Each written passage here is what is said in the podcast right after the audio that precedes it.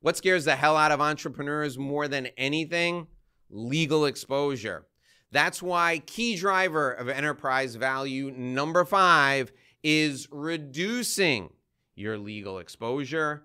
We've got the expert to help you do that on this edition of the Inside BS Show. Hey now, I'm Dave Lorenzo. I'm the godfather of growth, and that expert is none other than Nicki G. Nicola, this is it for you. This is your show. How are you? I am fantastic. My favorite topic. Let's talk about legal exposure. So, you and I, when we were doing the show prep, we found four specific areas that will help our friends who are entrepreneurs reduce their legal exposure so that they can drive enterprise value. The first area we talked about was getting the basics right. So tell us what are the basics and what do we need to do to get them right? Sure. So the basics for your business are going to be your contracts, policies, and procedures. Important to get that right from the start. So, for example, with your contracts, I don't just mean one category of contracts. You likely have contracts with employees. You likely also have contracts with other third parties that you are doing business with.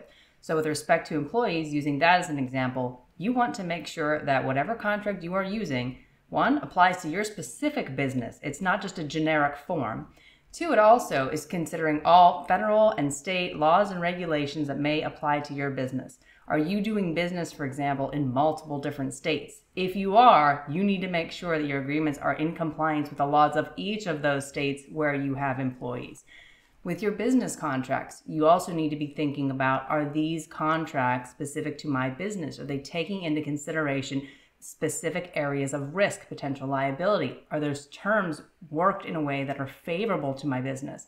as your business continues to grow, you'll certainly want to be thinking about that, updating them as you've been doing business a little bit longer to make sure that they continue to stay tight to protect you from exposure. The second area I mentioned were your policies.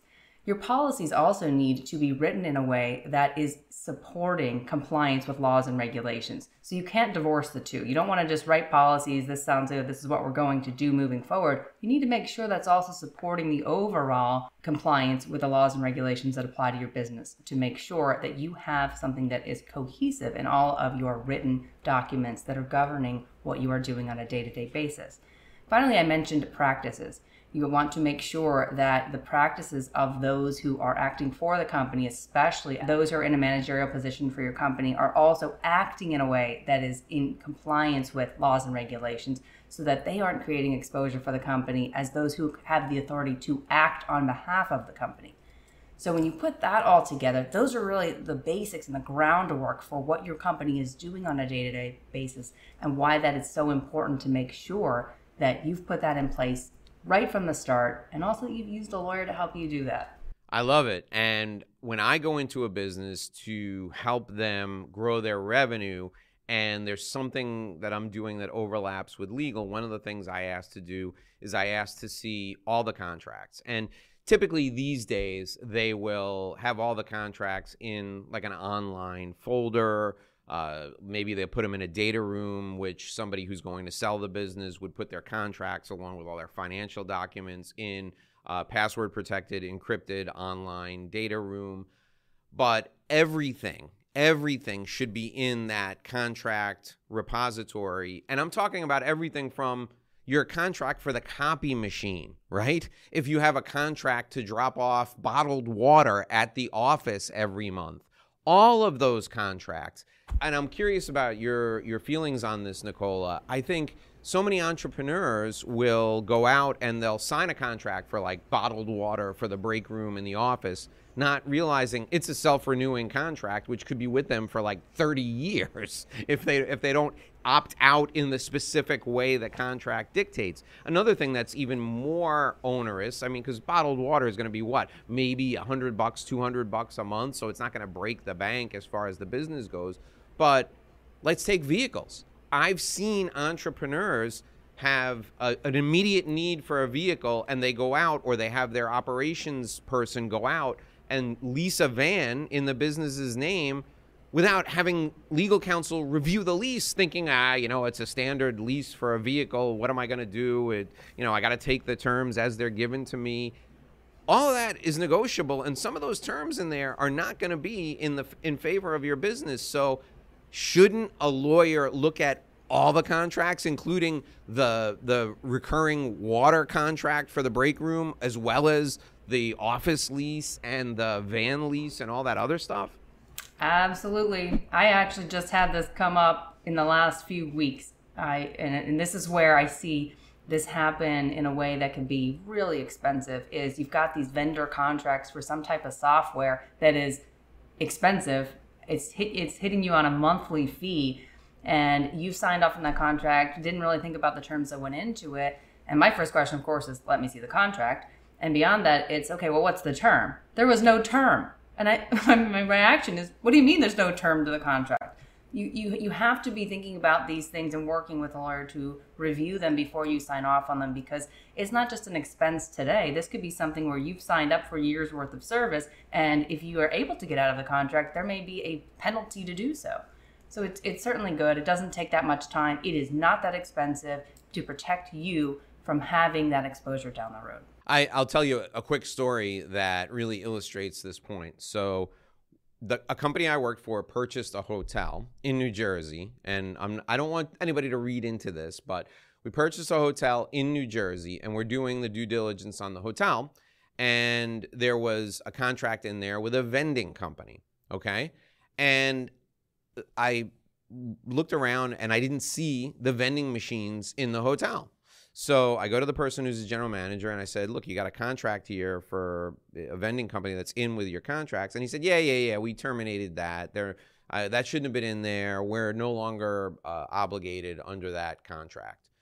So I said, "Okay, fine. You're no longer obligated." They go to close, and it turns out the vending company had a lien on the property and there was that contract was and this is this is years and years and years ago. That contract was a self-renewing contract that had a very specific opt-out clause in it.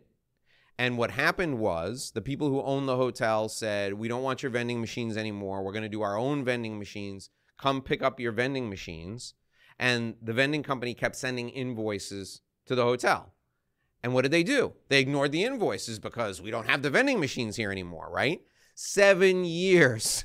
this went on for seven years. Seven years of invoices that were being sent out, and they had a revenue split. So here was the deal the hotel was renting the vending machines. The company was filling the vending machines and they would get a revenue split. And there was a there was a clause in the contract that there was a minimum that the vending machines were going to do every month. And if the vending machines didn't do the minimum, they would split the overage. The vending machines didn't do the minimum, the hotel owed the company the money that that was the minimum threshold. Wasn't a lot of money, it was something like $300 a month, but $300 times 12 times 7 years that these people are getting the invoices, throwing them in the trash every month, right? So for this what ended up in a you know in a seven million dollar asset sale it was a small hotel eh, but it again 25 years ago seven million dollar asset sale being held up by for you know for fifteen thousand dollars that this vending company had lien rights on the building for. First of all, Who's signing a contract giving a vending company lien rights on a building? Okay. right? Who signed that? Second of all, who didn't read the termination clause just said we're putting your machines on the back dock i mean this is the kind of thing this is the reason why you got to have people reviewing those contracts can you imagine if you're going to sell something and the, the asset is the asset sale is held up because some you know a, a vendor or a builder or contractor has lien rights on the property or on your business because and it's you know it's called a mechanics lien. And the reason it's called a mechanics lien is because you, you get work done and a mechanic does it and you don't pay them they get a mechanics lien and they can lien your property. This is why you have lawyers review the contracts. Exactly this is exactly the reason why Hey, Nicki G, did you know you can also get our show as an audio podcast? Of course, I know you can get the show as an audio podcast. I'm on it. But does our audience? I don't know. So, those of you who are watching on YouTube, you can find us wherever you get your podcasts. Just search up the Inside BS show with the Godfather and Nicki G, and you'll find us right there. Click the follow button so that you never miss a show. Now, there's a couple of reasons why you're going to want to do that. Nicki G, tell them what the first reason is. You get to ask us questions. That is exclusive to our podcast listeners. Yeah, we only answer listener questions on the audio version of the podcast. We don't do it on video. So if you want to hear what everyone's thinking, or if you want to ask us a question, you got to download the audio podcast. The second reason, and my favorite reason, is because you can take us with you. You can have a little Nicki G in your pocket while you're working out in the gym, washing the dishes, or walking the dog. I love me some Nicki G in my pocket when I'm walking the dogs. I don't know about you, Nicola, but that's one of my favorite things to do. Absolutely. Take us with you. After you watch this episode here on YouTube, go to wherever you get your podcasts, click the follow button so we can go with you on your journey and you can ask us questions. We will see you, or more like hear you, there. All right, number two we talked about was identify high risk areas. Identify high risk areas. What does that mean, Nicki G? That means you need to identify the high risk areas and minimize them where there may be exposure for your company. That's going to vary based upon the type of business that you are operating. So let me give you an example. I'll use, you know, a, a beauty retailer. So we've seen them. They're they're all over. The, it's a huge, huge market. The cosmetics industry is in billions of dollars. So let's say a beauty retailer has a presence online and in stores. Beauty retailer has cosmetic products, has hair products. They are promoting those products online. They have product descriptions. Within those descriptions, let's say you see some some products that say, you know, these are all natural or these are pure, meaning they don't have certain chemicals or other ingredients that could cause harm to the skin when they're put on the skin or could cause other reactions. You have folks who are interested in those products. They go onto your website, purchase the products, put them in their cart. They go to actually complete the purchase and they're entering their personal data, they're entering their credit card information that is now being processed through your website. Maybe they're a frequent shopper, so they save their credit card information there. So let me pause here. If this is your business, here are the high risk areas. Those advertisements I was describing, or the statements that, rather the statements that you are making with respect to particular products and what may be contained in them, can open you up to false advertising claims, claims involving you know, deception to consumers. The broader your consumer base, the greater exposure that you may have to a potentially a class action if you've said something that is incorrect. The data I mentioned, because you are processing consumer data, including credit card information, and that's running through your website, you may open yourself up to exposure for cyber issues. What if you there's a breach of your company's website and now all that data may be at risk and may be exposed? So those are just two high risk areas for that type of business. Now, thinking about your own business, you need to be able to identify well, what are the high risk areas for my business, right? Are you operating a construction company where you have to worry about personal liability? Are you managing a hotel where you have to worry about someone falling, getting hurt in the hotel? You know, or you have you know other property claims you need to worry about. Maybe you're in an area where there's uh, potential for fires, potential for other natural disasters like hurricanes.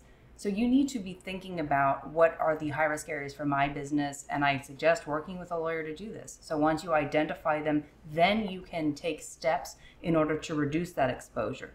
So with the beauty retailer as the example, I would speak with them about what kind of insurance do you have in place? Have you had a lawyer review the particular descriptions that are up on the website? That's a great way to start. Make sure you're not making any false statements from the start because if this ends up much further down the road, you could have significant potential liability and risk depending upon how long some of that information was up and how many people might have viewed it in that period of time.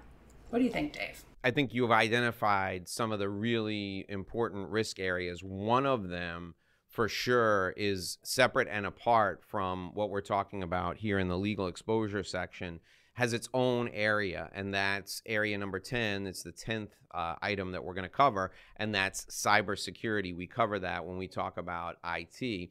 But when it comes to those legal risks, the best thing you can do is have great counsel. If you don't have somebody in house, have great outside counsel who can help you balance what the risks are with the the the inherent nature of running a business, right?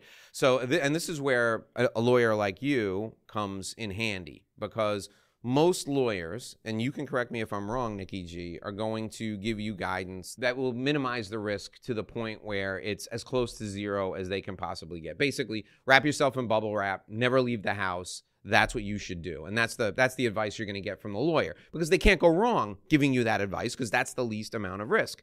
But you have to be able to do business. So every business activity has some risk built into it you need to connect with a lawyer that understands the nature of your business and can give you guidance based on an acceptable level of risk. And this is this is a business decision. It's not a legal decision. It's the lawyer's job to lay out all the risks in front of you and then say, here's the spectrum of risk. If you want to be on the side of most risk, and take that and make that business decision, then that's a business decision you have to make. Example, a business that is in the like a skydiving business, a, a, skydiving lessons business, right? There's risk inherent in that. And people sign waivers all the time that say if you jump out of the plane and die, you're going to hold the skydiving lesson company harmless for that. But if the plane crashes, the skydiving company is liable for that because you're not signing a waiver, waving away your rights to sue if the plane you get in is defective.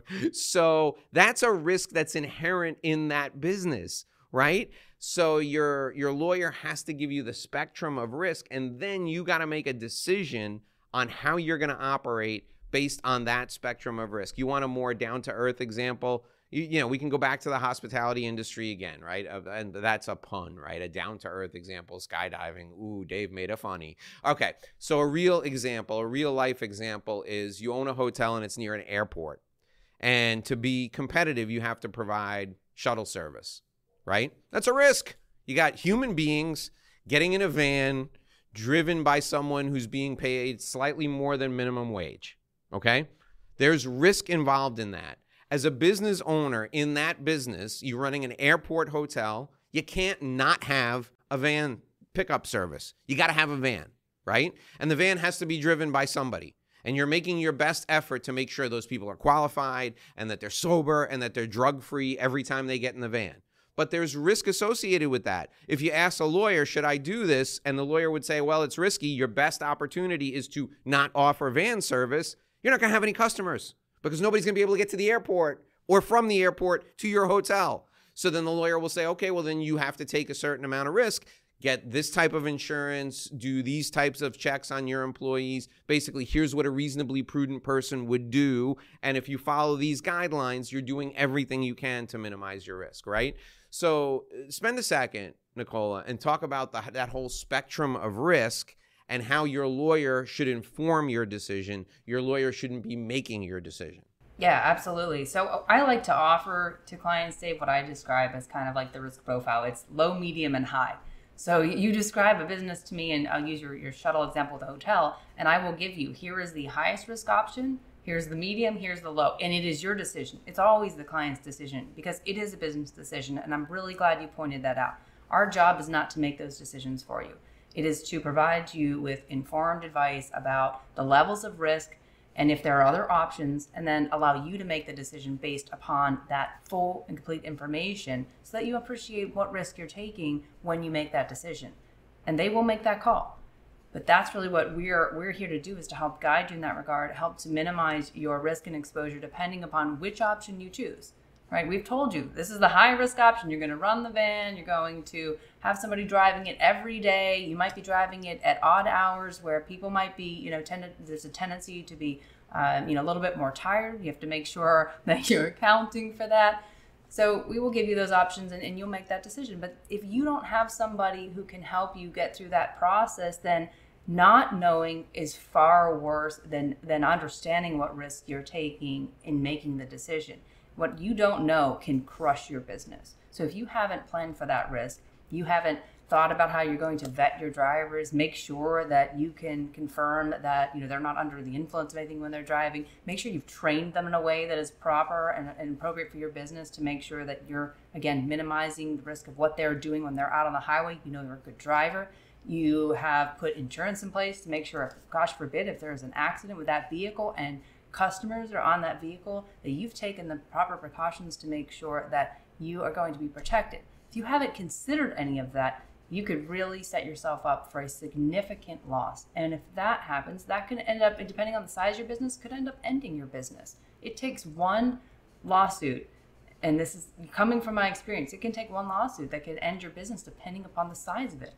So it's just not worth it. That's why we're we're imparting on you, our audience, to hire lawyers and make sure that you have these pieces in place as you're going through this process because I assure you the expense that you're going to incur now is far less in hiring a lawyer to put these steps in place than it could be if you have one major issue down the road. Now, you mentioned insurance, so let's talk about that because that's point number three, and that's business insurance.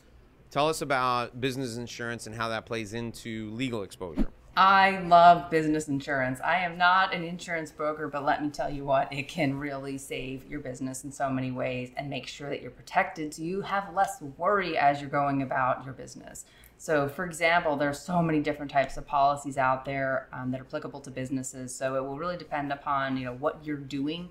But generally speaking, I'll give you some examples. There's you know commercial general liability policies which protect against you know personal injury for example, you have people, the public who are coming onto a property, you need to be thinking about having liability in place in case someone gets hurt on your property. Um, you have property insurance that will also protect your business in the event there's some kind of issue, a fire, a hurricane, um, anything that can impact the property and cause a significant loss. You've got cyber insurance, which we'll have a whole show talking about cyber, but that's really to protect against any sort of like data breach that may occur um, that can cause significant damage to your business and also lead to potentially further liability um, associated with those individuals whose information might have been exposed if you had a breach. So, those are just a few examples, and I will give you an example as to why insurance is so important in the business world. So, I will use an example of a company that you know I'm familiar with. It's a it's a small beauty salon that ended up getting um, hit with a claim associated with a service that was performed. It was, it, it, and the allegations were you know, that there's like second degree burns associated with the service that was performed, and this person was claiming it was a personal injury claim, claiming you know significant sum of money associated with it. And it turns out the business didn't have insurance in place during that period. So this is this is always the first question I ask for anyone when I when I'm contacted about a lawsuit. What kind of insurance do you have in place? Let me see the policies because you need to know what's going to be covered and what is not. So in that situation with the this beauty salon that didn't have insurance in place, that means there is no potential way to recover from an insurance policy associated with that lawsuit and that pending claim if you don't have it in place at the time. No way. Didn't matter you had it in place prior to that. That's what happened there. The policy had lapsed. They didn't renew the insurance and there was a gap. So of course, the occurrence, the single occurrence in the entire history of that business occurred during that policy gap. That means that that business is now paying for all of the legal expenses associated with that case and going to defend against it in hopes that they're not going to end up with a judgment against that that in that case would have actually closed the business you know had that happen so you need to make sure you have these policies in place to protect against that because even if you've been operating your business for years you haven't had a, a claim it doesn't mean you can't have one and especially if you're not taking the steps to make sure that you are minimizing your exposure, you're susceptible to one at any given moment. And it can be significant. It can be, you know, you have a personal injury claim, that, that's, I mean, it could be in the millions, depending upon the, the severity of the injury. Or let's say you're, you know, you're, you're operating a business that is opening up to consumers. That opens you up to potential class actions. Like if someone has an, an injury associated with something that occurred in your business, maybe you're a products manufacturer um, or you're a product distributor and, and someone's injured by a product um, and in a way that, that many others can have a similar type of injury, now you're susceptible to class actions and those can be significant, you know, millions, hundreds of millions of dollars. You know, I've really seen how that can increase exponentially. But if you have insurance in place, that is the first place that we are going to look to help your business. It is there to protect your business. It helps you hedge against you know a potential judgment. It's, it's going to help you cover that if you have the right insurance in place. It's also going to help you with your legal expenses as you go through the case. That's really important because oftentimes policies will actually cover your lawyer's fees that you're paying during the case. So it's really important to know what types of insurance you need and to make sure you're sufficiently covered in that regard. So when something does happen, you have a place to look and you can have that comfort in knowing that you have a way to ease those expenses for your business.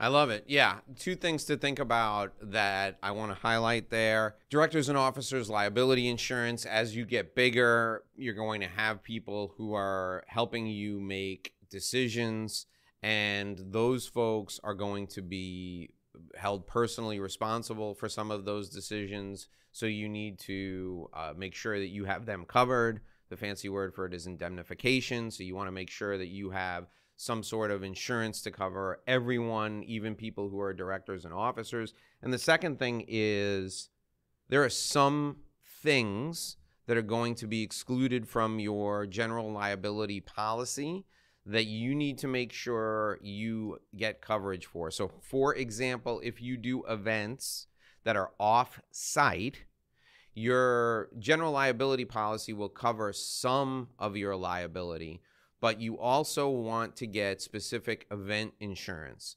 So, for example, if you're running uh, an event that's a business development event, or if you're running an event where people pay to participate, and there's some sort of activity or you know a, a pandemic breaks out not a pandemic because that would be uh, force majeure but if there's if there's some sort of issue that happens in your community and people are unable to get to the event that day and you have a mass amount of refunds that ends up making the event go underwater so that you're going to lose money on the event you can get event insurance that will protect you for that. If you have a, a specific uh, you know event that you're doing where you're doing a giveaway and somebody gets a hole in one, you're going to give them a car. You're not going to just take a chance that nobody's going to get a hole in one because it's highly unlikely. You're going to pay a couple of bucks for insurance so that if somebody does get the hole in one, the insurance buys them the car. You don't buy them the car. There's insurance out there for everything. And what you need to decide is is this some type of a risk that I don't want my business to handle and I'll use the insurance to handle it. So in the case of like an offsite event or something that you're doing that's out of the ordinary for your business, there I guarantee you there's an insurance product out there that will help you offset some of that risk and it's just a decision, a business decision as to whether it's worth it or not.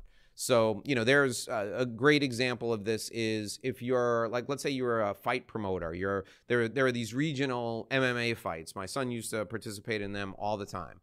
And the tickets are not cheap. The tickets are like 50 bucks each for people to come watch, you know, amateurs fight. Well, what happens if the power goes out and you're unable to hold the fight and you got to refund everybody their money because the venue's not available for six months? Do you really want to come out of pocket for all that money that you've spent probably paying people and doing making all your commitments? No you get insurance for that. So the insurance refunds everybody the money to the extent that those people are not going to show up at a future event. Let's say you're doing an event where you're taking all your clients on a cruise and you've put a huge deposit down on the cruise to celebrate or you're doing your your annual sales conference and you're taking all of your top salespeople 100 people on a cruise you put a deposit down and what happens you're uh, an issue there's an issue with the cruise ship and they don't want to refund your money. They want to put you on a cruise during a time that's your busiest season and you can't make it. So you're going to be out that money if you don't do it. Well you have insurance for that that covers that. So there's specialty insurance that you can get for things that are out of the ordinary always, always, always ask your lawyer, or if you have a really good insurance broker, ask them if there's coverage for that. I've even seen people get coverage for things that were not there were not policies for before these folks had to, you know, had to figure out how to get because it was such a high risk thing and the insurance underwriters will figure out what the risk is and they'll figure out what you need to pay them for the likelihood that something bad will happen so always keep your options open when it comes to insurance. I uh, I I also really like insurance because it could save it could save your hide. The third thing I'll, I'll mention is like advertising insurance is I think is essential. You need to make sure in your general liability policy that advertising is covered. If it's not, you need to get a specific policy to cover advertising insurance because if you make a claim in your advertising that ends up infringing on someone else's trademark or uh, copyright or uh, unintentionally is defamatory in some way and you're sued your advertising insurance will cover the cost of that as long as it's not done out of negligence or intentional harm. Uh, i've seen it happen where people put ads out there and the ad infringes on somebody else's ad and that other person doesn't even send a cease and desist letter, the next thing you know, you're being served with a lawsuit that's in the tens of millions of dollars because you've infringed on their trademark in a way that they are claiming is permanently damaging them. And you need the insurance to cover your legal costs to, to get you out of that because that's going to be a huge problem for you. And it was done unintentionally. Any thoughts Yeah. on those before we move on? Great, great examples, Dave. So let me just wrap up with with this on on this point we're discussing. So to be able to identify the right types of insurance, don't just rely on an insurance agent. Yes, you need to work with them, but when you you identify, for example, oh, I, I need to make sure I have liability insurance. I'll just take a liability policy. No, make sure you are talking about what your business does. You know your business best. So if you have a lot of advertising that you're putting out there, make sure to mention this. Write down your your bullet point list before speaking to an insurance agent so you can say, "All right, these are the things my business does a lot of. Let me make sure I mention that in case I need to be discussing that in the context of an additional policy to make sure that I am fully covered." So that's going to really come from you. So just be thoughtful about that in advance. You're not just putting some policies in place because I've seen this too, Dave. Gaps where it mattered the most because they didn't ask the right questions on the front end to make sure that those things were covered. And you can't blame the agent in the end. You've got to be able to know what policies you need. So this really, I think, dovetails nicely into the final point that I'd like to discuss, which is hiring a good lawyer. So this is really an overall point. You have got to have counsel through this process, and I mentioned this before, and it, it's it's important enough. I'm going to mention it again. The expense you will incur to work with a lawyer to put all of these pieces in place is going to be far less than the potential exposure and ultimately liability that can incur as a consequence of not putting these pieces in place the right way make sure you have good counsel. It doesn't mean you have to have someone in house. I mean, great if you can. You can afford to have someone who's working in house at the company. That's excellent. But you don't necessarily need that in all circumstances. And if you don't, just make sure you have good lawyers that you work with who are outside counsel to you who can provide the right advice. It's also important that you're not just using them, you know, when everything's getting put in place. It's very important that you're revisiting your policies and procedures, making sure that those, as well as your contracts, are up to date. Laws are constantly changing. I mean, you've seen examples in the news, I'm sure, where you've had, um, you know, the the National Labor Relations Board coming out with statements about severance agreements and making rules that are going to impact existing agreements. You have, you know, the Federal Trade Commission is proposing to ban non-competes. That can impact your agreements at any given day that you have in place with employees right now. And if you have a huge workforce, you potentially have every one of those agreements that are now at risk of being overturned. You know, if, if that becomes that proposed rule, in fact, passes and, and and we don't know what that might look like. So you've got to be in communications with your lawyers to understand how that's going to impact what's going on in your business and what you may need to update. Get out in front of it. You do that with good counsel. And then finally, you've got to make sure that you're performing regular risk assessments. So we talked about putting insurance in place, we talked about ways to reduce your exposure. Perform regular risk risk assessments with your lawyers as well to make sure that you know any area you had exposure in that you identified before as something that you need to focus on that you're continuing to focus on it, fine tuning it, and identifying potential new areas of exposure. So it's an ongoing process. I love it. This has been really, really comprehensive. And it's no surprise because we've got the entrepreneurial lawyer with us today. That is your legal exposure segment. It is the fifth key driver of business value. Take what we've discussed today, distill it down, compare it to what's going on in your business, and you don't have to do all of this at one time. You can do it over time if you've got time before you need to get a business valuation. But legal risk is one of the huge areas of opportunity for people to reduce your risk and increase the value of your business. Key driver number five in our 10 part series on the key drivers of enterprise value. My name is Dave Lorenzo. I'm the godfather of growth. We'll be back here again tomorrow with key driver number six. And I'll be here with the entrepreneurial lawyer, and her name is. Nicki G. That's right. We'll see you back here again tomorrow, folks. Thanks for joining us today.